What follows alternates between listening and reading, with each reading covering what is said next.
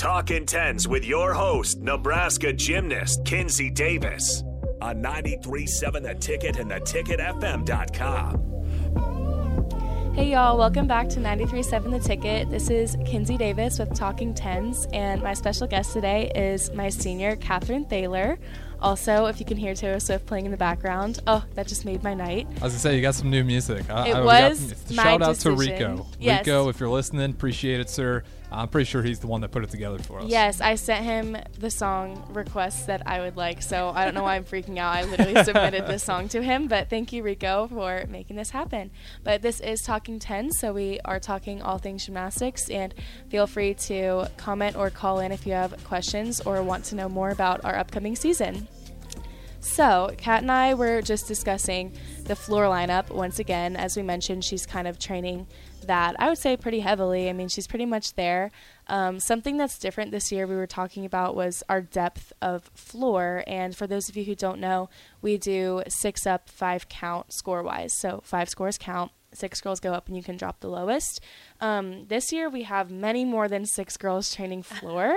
So many more. So it'll be interesting to see, you know, obviously the top six as decided by the coaches who maybe are most prepared or most confident even um, will probably start us out this season. But um, as I was telling Kat, there's really no saying that she couldn't fill her way in at some point because uh, floor, in my opinion, is the most probably pounding and demanding event. And uh, real quick, how many people did you say you have right now competing for floor or training for floor. training? Yeah, not competing, I guess. You would know more than me. I think I eight, mean- eight to like ten. No, No? I think it's I think it's closer to ten. ten. and yeah. only six can actually compete. Correct. Yeah. Okay.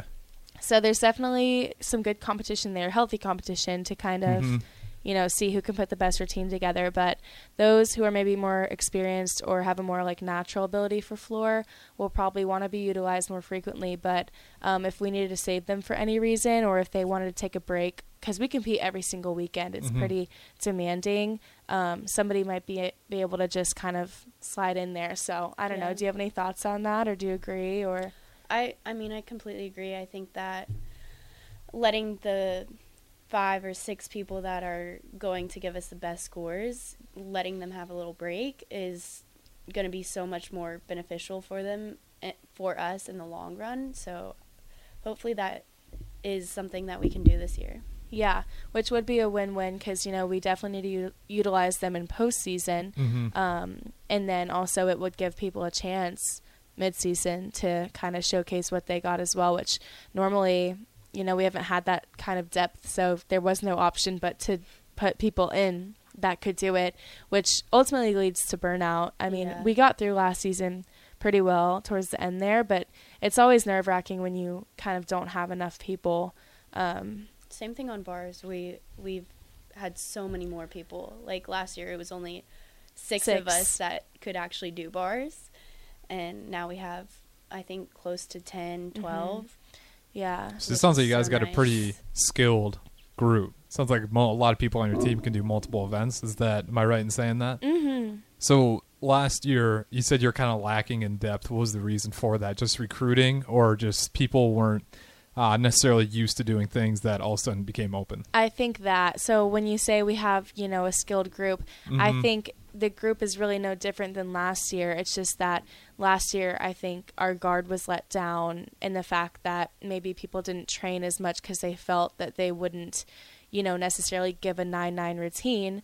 But this year over summer, our coaches really stressed like whatever you can do is beneficial. Like, please don't stop working things that we could use you on. And then they found potential in themselves they probably didn't even know were there. And now we have girls putting routines together that last year, not that they didn't really try, but it was just a thing that they didn't do that event. Mhm. And now we're only a month out from season starting and people have routines together. So it's really, it's come a long way, which is really exciting. Also, I think it was injuries, and Yeah. there was just so many people unexpectedly, not so many people, but a couple people that Several. Unexpectedly got hurt, and so we were panicking and trying to find someone to get in to fill that spot. Um, Was COVID still kind of a thing for you guys last season, or no? Was it pretty much done with at that point? it was done. okay. I think we still had to wear masks. Yeah, so we had one girl. Remember, she had COVID the first meet and she couldn't Oh, compete. And yeah. then I I remember like there were bus rides. We were wearing masks because there was like concerns that maybe some of us did And- have it. Yes, I thought I had it. So it's that still, still kind of got hurt by it, but I, I couldn't remember if you guys did or not. not as severe as the first year, but it still kind of existed. And then Kylie missed two meets Oh, yeah. because of it.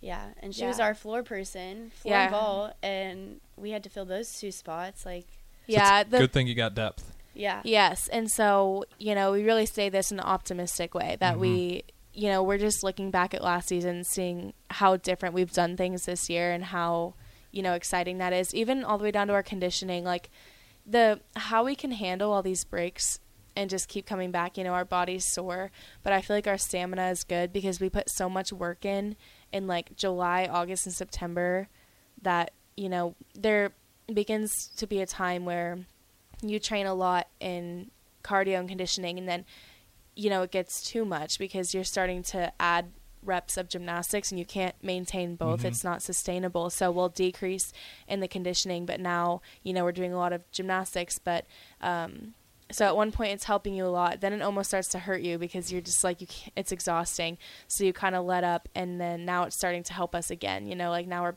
we're finding a good balance and i think we don't have to kill ourselves in conditioning because it's just about staying in good shape not really getting into shape yeah. And I think like the conditioning that we have done will help us get through. Oh, oops, I'm sorry. No, you're good. um, will get us through the rest of the season, and that is like Mhm. I, I feel like last year we just didn't have that, Mm-mm.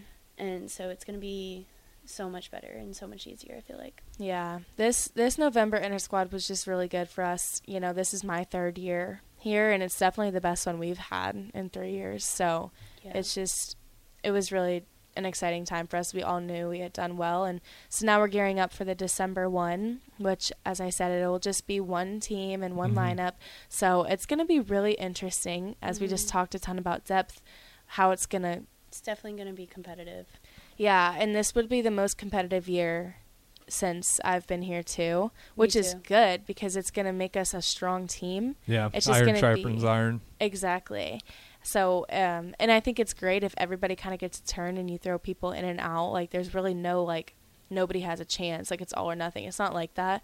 So, I think that nobody's taking it like that. I think we're all understanding that it is competitive, and whoever gets put in is probably like the cream of the crop, so to speak.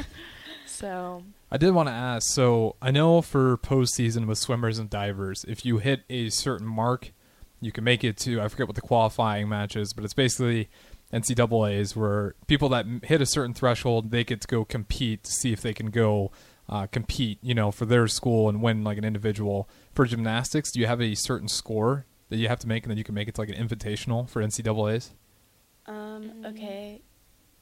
It changed. I don't remember how last year worked, but bef- I don't rem- like regionals so or like okay, so you're asking individually? Yeah, so if you do well, I know for swimming you can go compete if you Yes, yes. individually in your event. Yes. Yeah. Me and Davis went my sophomore year, Mhm. so her freshman year, and then Davis went um, last, last, year, year. which was my sophomore. So do you have to hit a certain score, or is that just end of season? It's car- called an ROI, right? It's like averaging all your scores up, and then if you're in the top so many, then you get to go. And there's like four different sites that you get to go to. okay. So I think it's called. Yeah. It might be called like an RQS. Is it not? Because it's a RQS, yeah. qual- regional qualifying score. ROIs. so um, I think throughout season, although it's a team event and you have a win and loss Right. streak, and then you also have team. You know, you want to try and get like a 196 or 197. Those averages will place you like in a national rank, and that is how you're ranked as a team. But your individual stats do matter. So, for example. Um, consistency matters. So if I go Mhm. 985, 9875, 99, you know, 985, 99, and I kind of am hovering in this consistent area, you can have maybe like one. I mean, I, I think I had like two falls last year, um, but that was probably the max that I could have had. And I kind of knew that, like, towards the postseason, I started to get a little stressed because I knew Mhm. I couldn't really afford another mistake. Um, but what happens is the teams that do make regionals, if I'm not mistaken. Those teams make regionals, and we were not high enough seeded to make regionals as a team, which means that you take all of those top teams of the country out of the running and then after that it's like individual placements from those teams that are not already going so for example that if teams sense. have people who are getting 10s and 9975s that are you know better than others but their team's already going then you would get reevaluated and re-ranked so Okay. yes to answer your question that does happen in gymnastics and we both went there was six of us that went Uh-huh. from nebraska um, my freshman year her sophomore year and she qualified on beam and i qualified on bars so it just means that your you know consistent score like what do you remember what you would have scored on beam like i think you had s- definitely popped in the nine nines several times several Um, times I think I think I only got a nine nine once, but I was really close a couple more times. mm-hmm. So I was probably like a nine eight seven five range yeah for my RQS. yeah so then those averages kind of But you can really only afford a couple. It sounds like you can only afford a couple mistakes, serious mistakes, before you're kind of out of the running. If you have Mhm, like three yeah. or four significant mistakes, you're probably not in the mix anymore. Yeah. Oh, that is intense. How'd you Just- pull yourself together then towards the end there?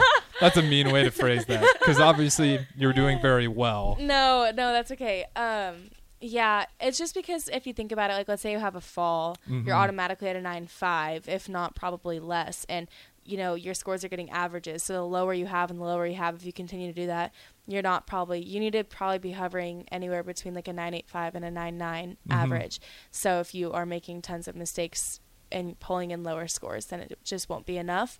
Um, I, huh? I, I don't just remember. I had like right in mid, probably it wasn't even mid season yet. I kind of had like, I was doing really well, and then I Mhm. just hit like a moment, like a little bump in the road, twice in a row. And then I don't really know. It took it was like a mental thing for me because I knew the gymnastics was there. I was just starting to question myself, as we mentioned Right. earlier, because now I had made two mistakes. So I was like, okay, like what can I? The first time was bad, and then the next time I did it again. So I was like, oh, I really need Yeah, to like s- not do that again.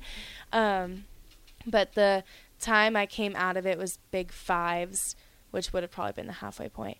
And that was just an amazing meet, and I wasn't worried about that at all myself. I was competing for my team. Like I'm always competing for my team, The but team performed pretty well, I want to say, at that point, too. Didn't everyone Yeah. do really well that day? yeah, Did that we was get second we got second. in our session. yes, Yeah.